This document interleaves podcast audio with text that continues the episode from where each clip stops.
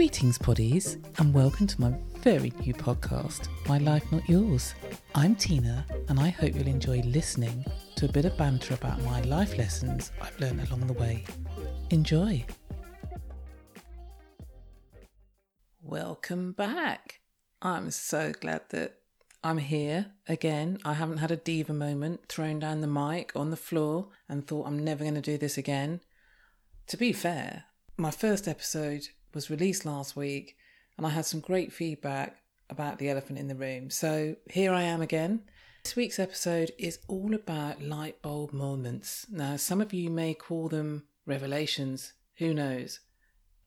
All in all, I wanted to clarify from my perspective, a light bulb moment doesn't necessarily mean that you have to come up with the best idea known to man. For me, I think in the past year, there have been some really interesting revelations, light bulb moments, whatever you want to call it, that have been really important in shaping my life and existence, I guess, for the past 12 months.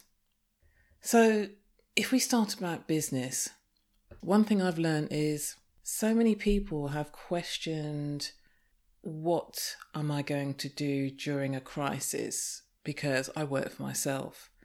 And I think when you have that belief in what you do and why you're doing it, then you need to stay on the track of and not be beholden to people saying, are you going to be okay, Tina? Are you sure you don't want to go back into full-time employment? The fact that probably nobody would have me is a different story. No, I'm only joking. But it's been really important for me in the past 5 years to start my own thing. And I always wanted to do something for myself. And I'll never forget, this even applied to having a private number plate on my car. I had to have it. I didn't pay loads of money for it, but I did it. And it's, you know, it means nothing to a lot of people. But it was just something I wanted. Maybe it was a bucket list thing. I don't know. So when it came to my business, I just wanted the freedom from the corporate world.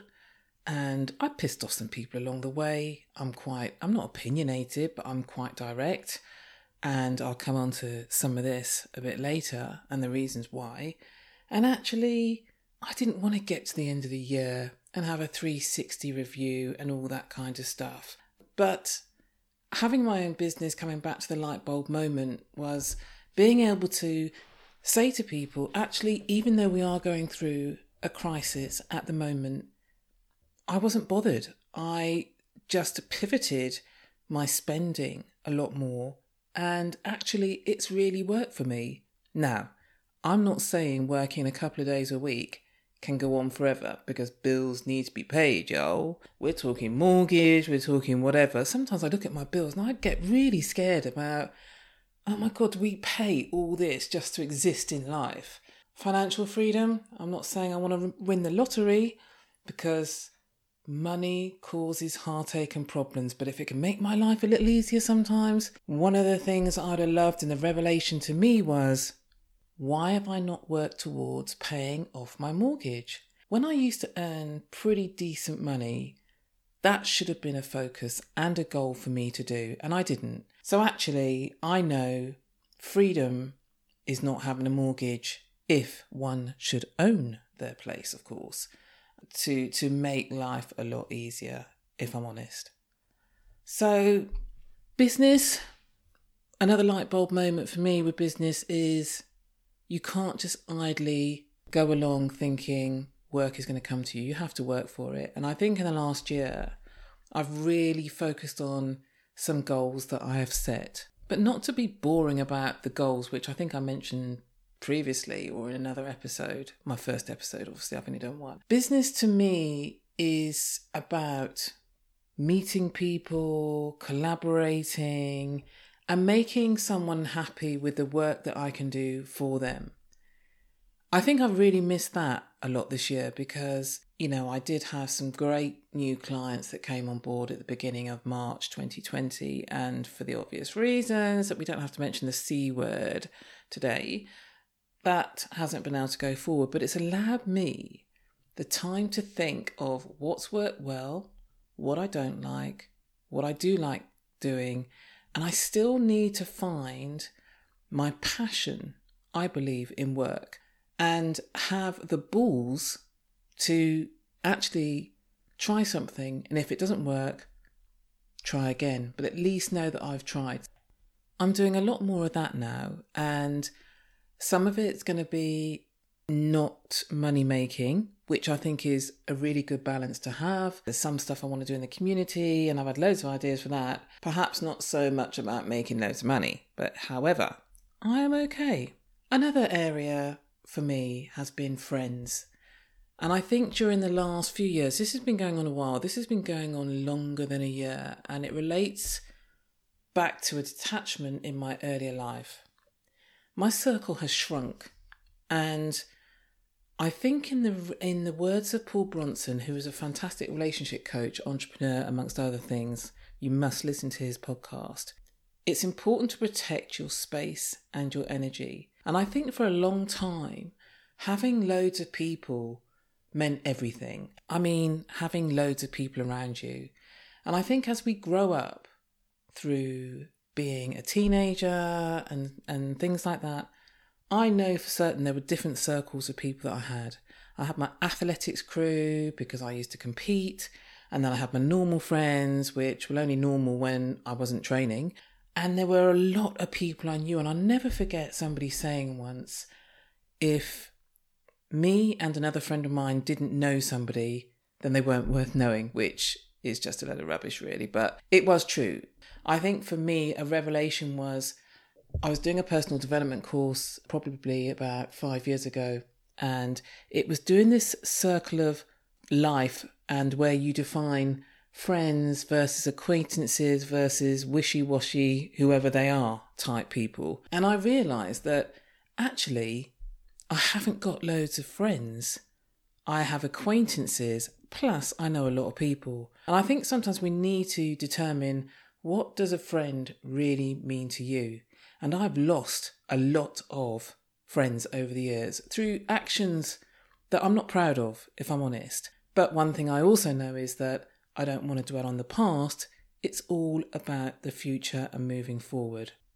So now, people that come into my life, they might not necessarily be a friend. And let's face it, some people come into your life for a reason and maybe a season, and then they disappear.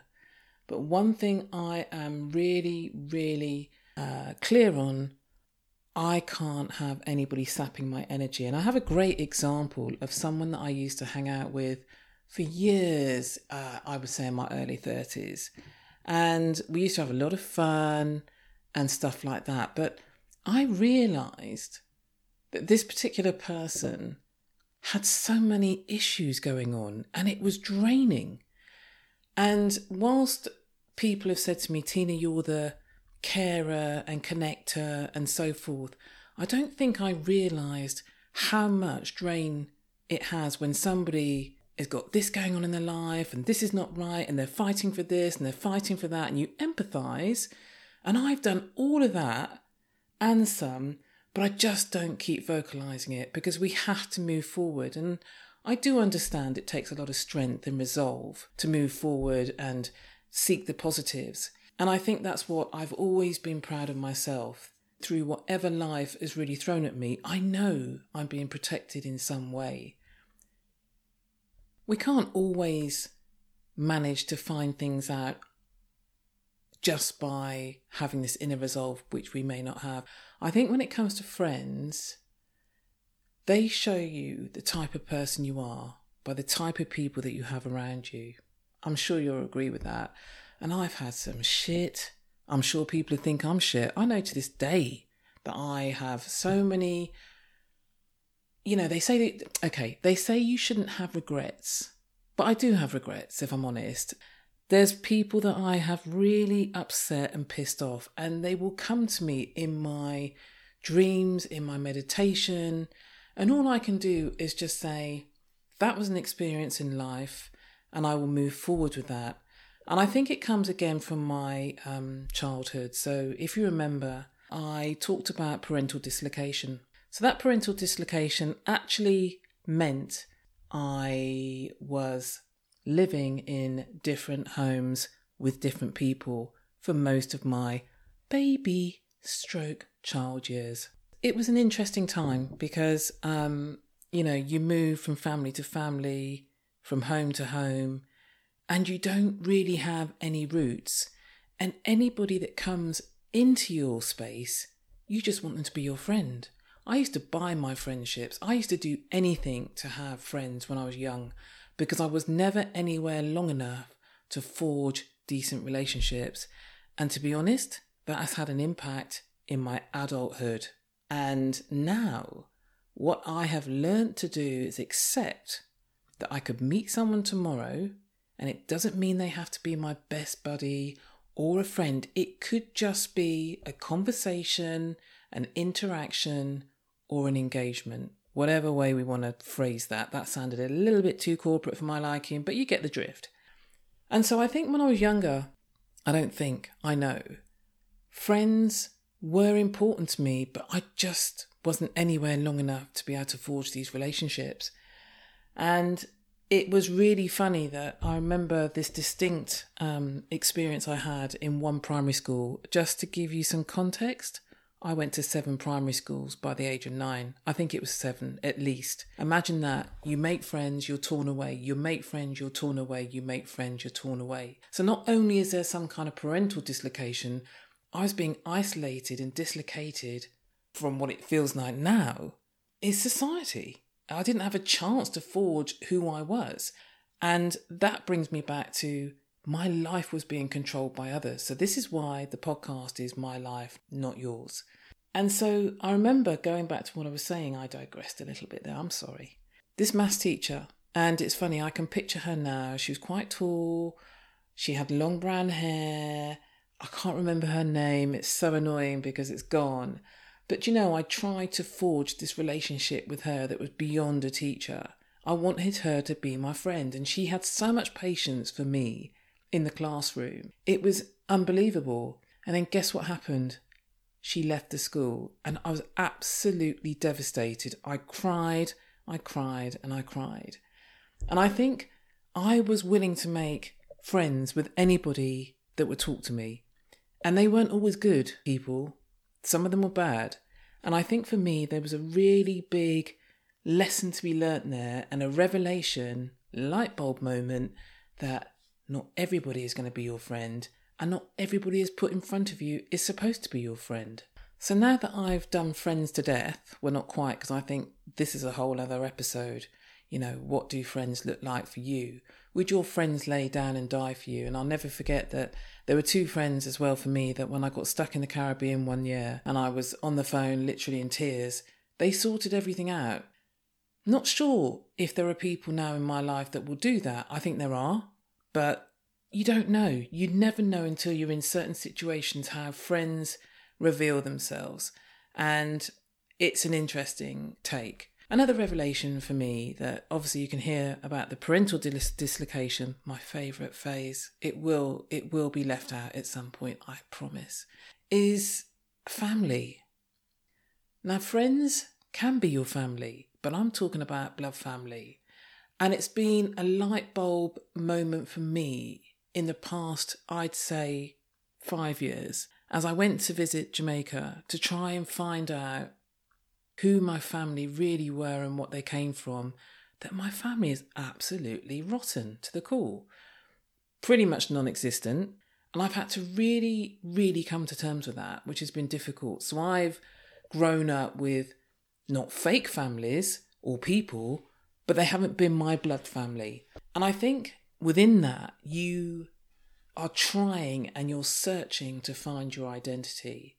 And you have to get really comfortable with the uncomfortable.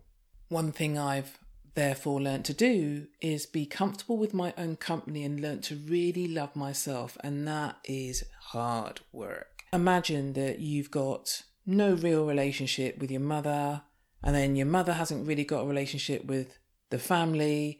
You're trying to trace who the hell is your family, and no one wants to talk or do anything. So friends over the years and now have become my family. And I think the lesson learned here is just because you have family doesn't mean to say that you have to like them. And it's taken a long time for me to admit that. People ask me how many brothers and sisters do I have, and I remember at one point I never used to say anything. I couldn't even be bothered because there was nothing really special to say. And I don't really have any relationships with them. Unfortunately, my brother is deceased. He died many, many years ago. And then my two sisters, we don't really speak. We don't have anything in common. Are you supposed to have anything in common with your family, your sisters or something? I remember there was an innate jealousy for me when I heard friends talk about going out with their siblings, or even now, even the other day, I saw a friend or an acquaintance or someone I just know paying homage to their sister and how great they were and stuff. And sometimes still it does get me that I can't do that, and I don't have that, not even cousins or anything like that. But now I have got comfortable being, it's me, yeah, and I was brought into this world. Maybe family wasn't supposed to be around me from the blood perspective, but there have been other people that have been influential and special in my life. It's funny because from very young, I think I was a young black nomad, always on the move. And it's so lovely now that in my adult years, I've been settled in the same home since 2002. And I was really proud to have bought my own home. But in terms of the young nomad, being black in a very white neighbourhood, I lived in the countryside. I was the only black face for miles around. And if you saw another black face, it was like, whoa, who is that? And I think for me, growing up in an area where I didn't find people that looked like me was quite weird, and it was somewhat alien in a way. And I think I had to learn to be comfortable being in my own company because I was torn from so many people, and yet I was a social bunny. I was so excited to be around people, but there were times when I just want to run and hide. Now, the thing is, in my adult life, especially during this lockdown period, I haven't felt lonely at all. I haven't felt the need to be on a Zoom call every night. And so there is something that's played from my childhood that I think a lot of people could actually learn from. How do you amuse yourself? And let me tell you something. I have a very strict routine for myself, which has been a lifesaver in terms of, I told you about my rituals before, but also I don't sit and watch television all day or anything like that. I really do read to empower myself and learn. And I think all these things that must have happened in my childhood, some of them have pulled through, whether I was locked up in my room or told to go to my room, or you couldn't play with other children or something, has given me this inner resolve to actually do well for me by myself. It hasn't always been easy because there's times when I've craved wanting to be around people, but I may not get an invitation, or I feel that I've got to be the one that's phoning people to come out and do something with me. And again, a revelation for me is going forward, especially when we come out of this restrictive period in our lives, is if you want to do it, you have to go out and do it. That being said, do you really want to do things on your own all the time? Not really. But I have questioned certain people that I've come into contact with, and they are always around others. They cannot be on their own. It's almost like it's a travesty if they are not doing something with somebody, someone's not in their home, or they haven't got a boyfriend or a girlfriend. I find it slightly weird. And I don't think I'm an introvert. Because yes, I do love spending time on my own, and I am a bit of a social bunny too.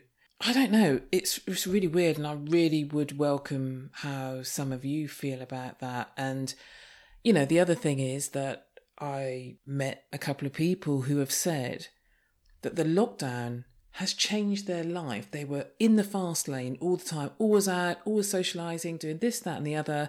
And actually, they've just had to slow the fuck down and just be comfortable.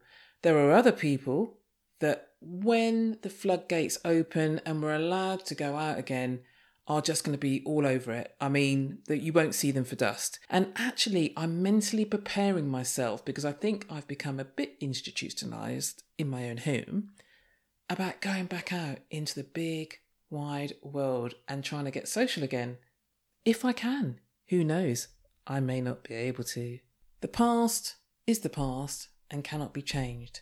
And for me, it's all about the future.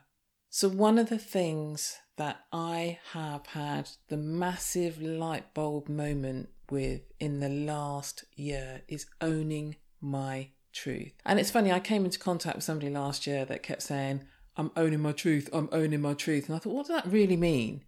And actually, it's been one of the bravest things I've ever done, and it has set me free.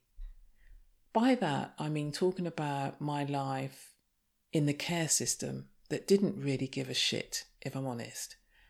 I've never really spoken about it because I don't want the sympathy and the, oh, Tina, you've done so well. I have just got on. There have been so many people that are in a worse situation that I was ever in. And I think if you can learn from those experiences, bring that into a life that you feel comfortable with and, more importantly, are happy with, then that's great. Yes, there's been some shit. And I know that I've upset people and I've tried to forgive myself and I have forgiven myself. Others probably haven't and just see me as some whatever they see me as. But there has been a reason. And actually, being able to own my truth, evaluate that, I've given myself some tough love.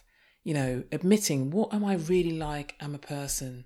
How do people perceive me? And I remember meditating one day and having this almost out-of-body experience to really understand what was going on, whether it's communications. You know, I've been told on more than one occasion how direct I am and how strong my words come out because I've got a strong voice. And sometimes I just have to learn to soften it and think about the other person who's receiving that communication. Don't we all try and do that? Maybe not. You know, some people are so unaware of themselves, but I remember when I was having therapy at one point, just to deal with my past life.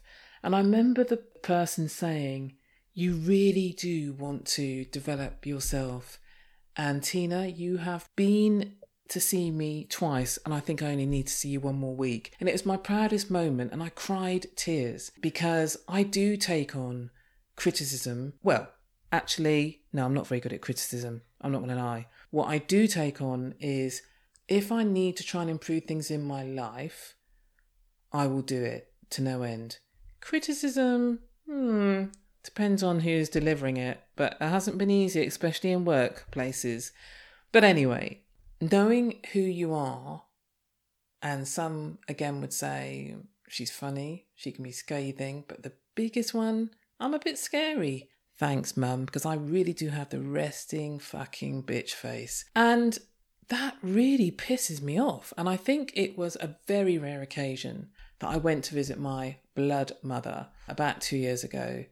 And she came down the stairs to answer the door because it's a flat. So the kitchen's at the bottom, you walk up some stairs. And when I saw her standing there, and I just said, is everything all right? And she said, why? I said, your face looks like someone's just slapped it to Kingdom Come. And I just thought, pot calling kettle, Tina. How many times have people said, you are a little bit scary? And probably because I pull people up when I go to restaurants, the customer service is a bit shy. And last year when we came out of lockdown, I was out on a date and the guy said, stop getting aggy with the bloody waitress, Tina. I know the place is a little bit grubby. I know it's taking ages, but think of the poor girl. And I just thought, yeah, but they're going to charge us a lot of money and expect a tip. I don't know. Sometimes I do just blow it and I just need to just calm that shit down. But I'm telling you, so I'm acknowledging it. How many people do that? But it is kind of funny. Because I'm not really scary, and I think the thing that I'm learning is you have to learn to adapt, and particularly me, soften, but I'm not going to change who I am, but I will own my truth. And so here we are. I've talked about revelations, and as I said, my revelation for this whole thing is owning my truth. You've got a little bit more into my background, and there'll be lots more that comes out. But if you can own your own truth, let me tell you, it's a lovely feeling. And for me now, it's to preserve my energy because I'm quite spiritual and I don't really have to be in people's company for the sake of it. And sometimes I just really don't want to be in people's company. But owning my truth has been the thing this year that has really set me free. And a big thanks to Mark Shaler, who is a great person that I met at this members club. And I don't know how we got into it, but we started talking about my life, and I just found myself opening up to him. And I've really kept my background in the closet for a number of years, just releasing that to him. And he was the one who encouraged me to get it down on paper. Well, actually, I recorded it. So here I am. Anyway, I am going to close this for now and save some for another episode. I hope you've enjoyed, and I look forward to coming back and speaking with you again.